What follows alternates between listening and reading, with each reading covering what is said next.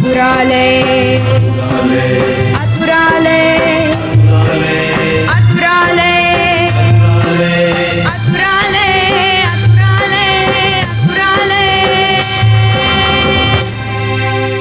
नमस्कार. मी अनुराधा अनिरुद्ध आष्टीकर आपणा सर्वांचं आतुरालयाच्या आतुर विचारधारा या मालिकेमध्ये मनपूर्वक स्वागत करते. आतुरालयाचा आतुर दिवाळी अंक नुकताच तुम्हा सर्वांपर्यंत पोचला आहे. हा दिवाळी अंक तुम्हा सगळ्यांना खूप आवडला असेलच.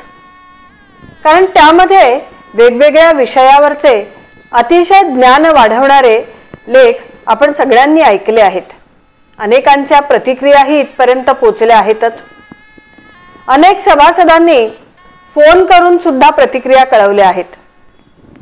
या दिवाळी अंकाच्या माध्यमातून गोखले सरांचा लेखही आपल्यापर्यंत पोचला आहे. गोखले सर वेगवेगळे विषय आतुरालयाच्या माध्यमातून शिकवत असतात. त्या अनेक विषयांमधला एक विषय म्हणजे शिवस्वरोदय शास्त्र. शिवस्वरोदय शास्त्र हा विषय डोळ्यासमोर आला की लगेच मनामध्ये सुरू होते ते म्हणजे सुषुमनेच्या वेळा कधी असतील. आणि ह्या सुषुम्याच्या वेळांमध्ये कामं करण्याची सवयच सगळ्या विद्यार्थ्यांना लागून गेलेली आहे. हे वेळापत्रक रेडीमेड आपल्यापर्यंत पोचवावं असं आम्ही सगळ्यांनी सरांना तुम्हा सगळ्यांच्या वतीने विनंती केलेलीच आहे. त्यामुळे आपल्या सगळ्यांना आयुष्यातली व्यवहाराची महत्त्वाची कामं योग्य वेळेत करणं खूप सोयीचं होत असतं. प्रत्येक व्यक्तीला आयुष्यात कोणकोणत्या गोष्टींची गरज आहे हे गोखले सरांनी छान जाणलंय. आणि त्याच तऱ्हेने त्या त्या गोष्टींची जाणीव ठेवणारा व त्यानुसार मार्गदर्शन करणारा हा वेळापत्रकाचा तक्ता आपल्या प्रत्येकाला हवाच असतो. आज कामं सगळेच करतात हो. पण काम छान तऱ्हेने होतं का? यशस्वी होतं का? ते महत्वाचं काम करायचे म्हणून करणे त्या कामाचा उरक पाडणे हे महत्त्वाचे नाहीच आहे. प्रत्येक काम योग्य वेळेत आणि योग्य वेळ देऊनच व्हायला हवे. आज आपल्या प्रत्येकाला झटपट कामं व्हायला हवी असतात. अहो साधं जेवण करायलाही आज माणसाकडे वेळ नाही.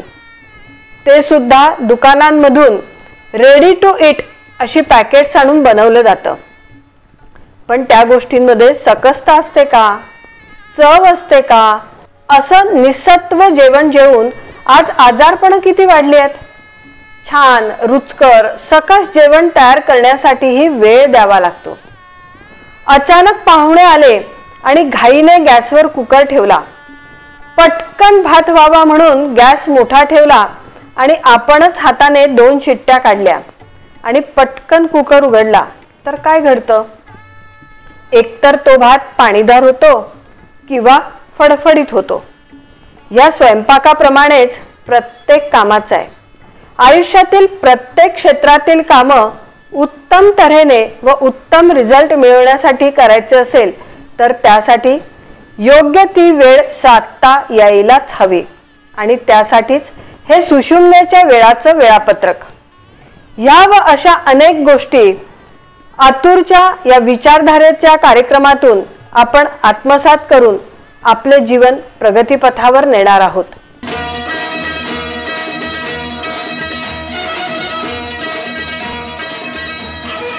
मला भावलेले गोखले सर आतुरालयाचा प्रवास दोन हजार साली सुरू झाला आणि हा प्रवास गेली वीस वर्ष अविरत सुरू आहे.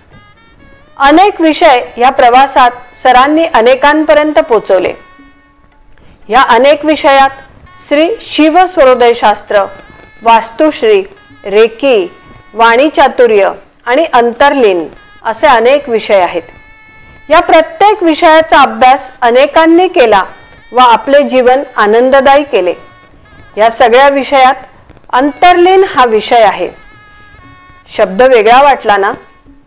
हीच तर आतुरालयाची खासियत आहे की प्रत्येक गोष्ट लोकांपर्यंत पोचवताना त्या विषयाची व्याप्ती त्याच्या नावापासूनच लोकांना समजावी.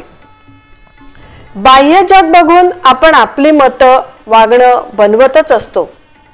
पण आपल्या स्वतःमध्ये डोकावणं हे किती महत्वाचं आहे? हे स्वतःत डोकवून बघणं म्हणजेच अंतर्लीन आणि हेच अंतर्लीन वर्गातून सर आपल्याकडून करवून घेत असतात. यात एक एक प्रोसेस आपण करत जातो याचे अनुभव आपण अनुभवत जातो. असेच एकदा सरांबरोबर प्रवासाला निघालो होतो. अध्यात्म या विषयावर चर्चा सुरू होती. सर नेहमीच सांगतात की आपण आपल्या डोळ्यांनी तीन डायमेन्शन बघू शकतो. चौथं पाचवं सहावं सातवं अशी डायमेन्शन्स असतात. ती साधारण व्यक्ती बघू शकत नाही. ती बघण्यासाठी विशेष साधना करावी लागते. मनात कुतूहल निर्माण झालं. खरंच असं काही दिसू शकतं का? ह्या चर्चेनंतर काही दिवसांनी परत प्रवासाला निघालो. कोकणातील कणकवली ऑफिसला निघालो होतो. साधारण दुपारी तीन वाजता मुंबईतून प्रवास सुरू झाला. संध्याकाळी साडेसातपर्यंत महाडला पोचलो. महाडला नाश्ता केला आणि पुढचा प्रवास सुरू झाला. थोडं पुढे गेल्यानंतर लक्षात आलं की गाडीतला मागच्या सीटवरचा लाइट लागलाय. मी सरांना म्हटलं सर मागचा लाइट कसा लागला? तुम्ही ड्रायव्हिंग करत आहात तिथे काही या लाईटचं बटन आहे का? ते चुकून ऑन झालं का? सर म्हणाले नाही. असं काही बटन नसतं. म्हटलं मग तो लाइट मी बंद करू का? तुम्ही गाडी जरा बाजूला घेता का? सर म्हणाले थोड्या वेळाने बंद करूया. परत आमच्या गप्पा सुरू झाल्या. प्रवास सुरूच होता. ह्या गप्पा सुरू असताना मी परत परत सरांना विचारत होते तो लाइट बंद करूया का? मी मागच्या बाजूला जाऊन लाइट बंद करून येते. आणि सर शांतपणे सांगत होते करूया बंद पण थोड्या वेळाने करूया.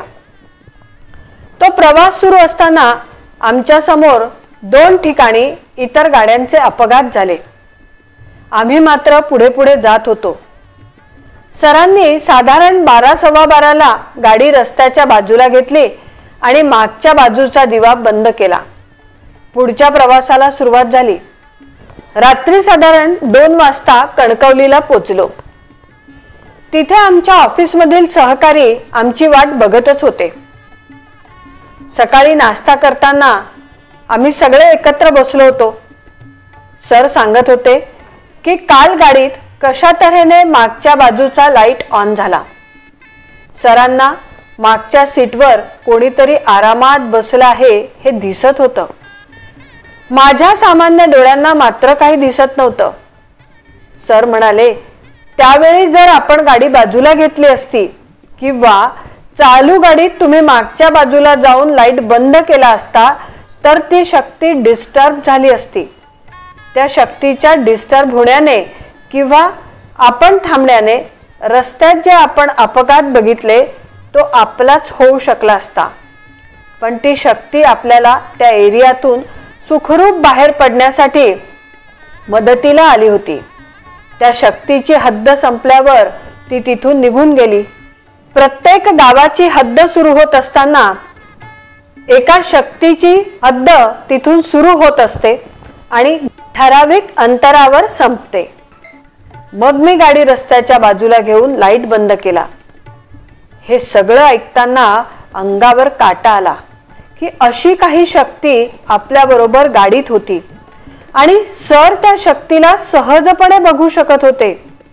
खरंच किती भाग्यवान आहोत आपण की अशा तऱ्हेची साधना ताकद असलेली व्यक्ती आपल्याला मार्गदर्शक म्हणून लाभली आहे.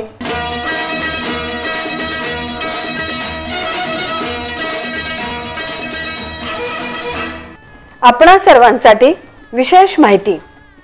शिस्त मनाची भिस्त जीवनाची. शिस्त हा शब्द ऐकूनच काही लोकांना त्याची भीती वाटते. किंवा अगदी क्वचितच काही जणांना हा शब्द जिव्हाळ्याचा सुद्धा वाटतो. मन हे फार खट्याळ असतं. त्याला सारखं कुठेतरी भटकायचं असतं. जर मनाला त्याच्या इच्छेप्रमाणे वागू दिलं तर खूप अनर्थ घडू शकतात. म्हणजे त्या मनाला कधीही काहीही खायचं असतं किंवा कधी उपाशी राहायचं असतं. कधी खूप बोलायचं असतं तर कधी गप्प राहायचं असतं. पण जीवन जर आनंदाने जगायचं असेल तर मनाला येईल तसं वागण्यापेक्षा त्याला शिस्त लावणे खूप महत्त्वाचे आहे.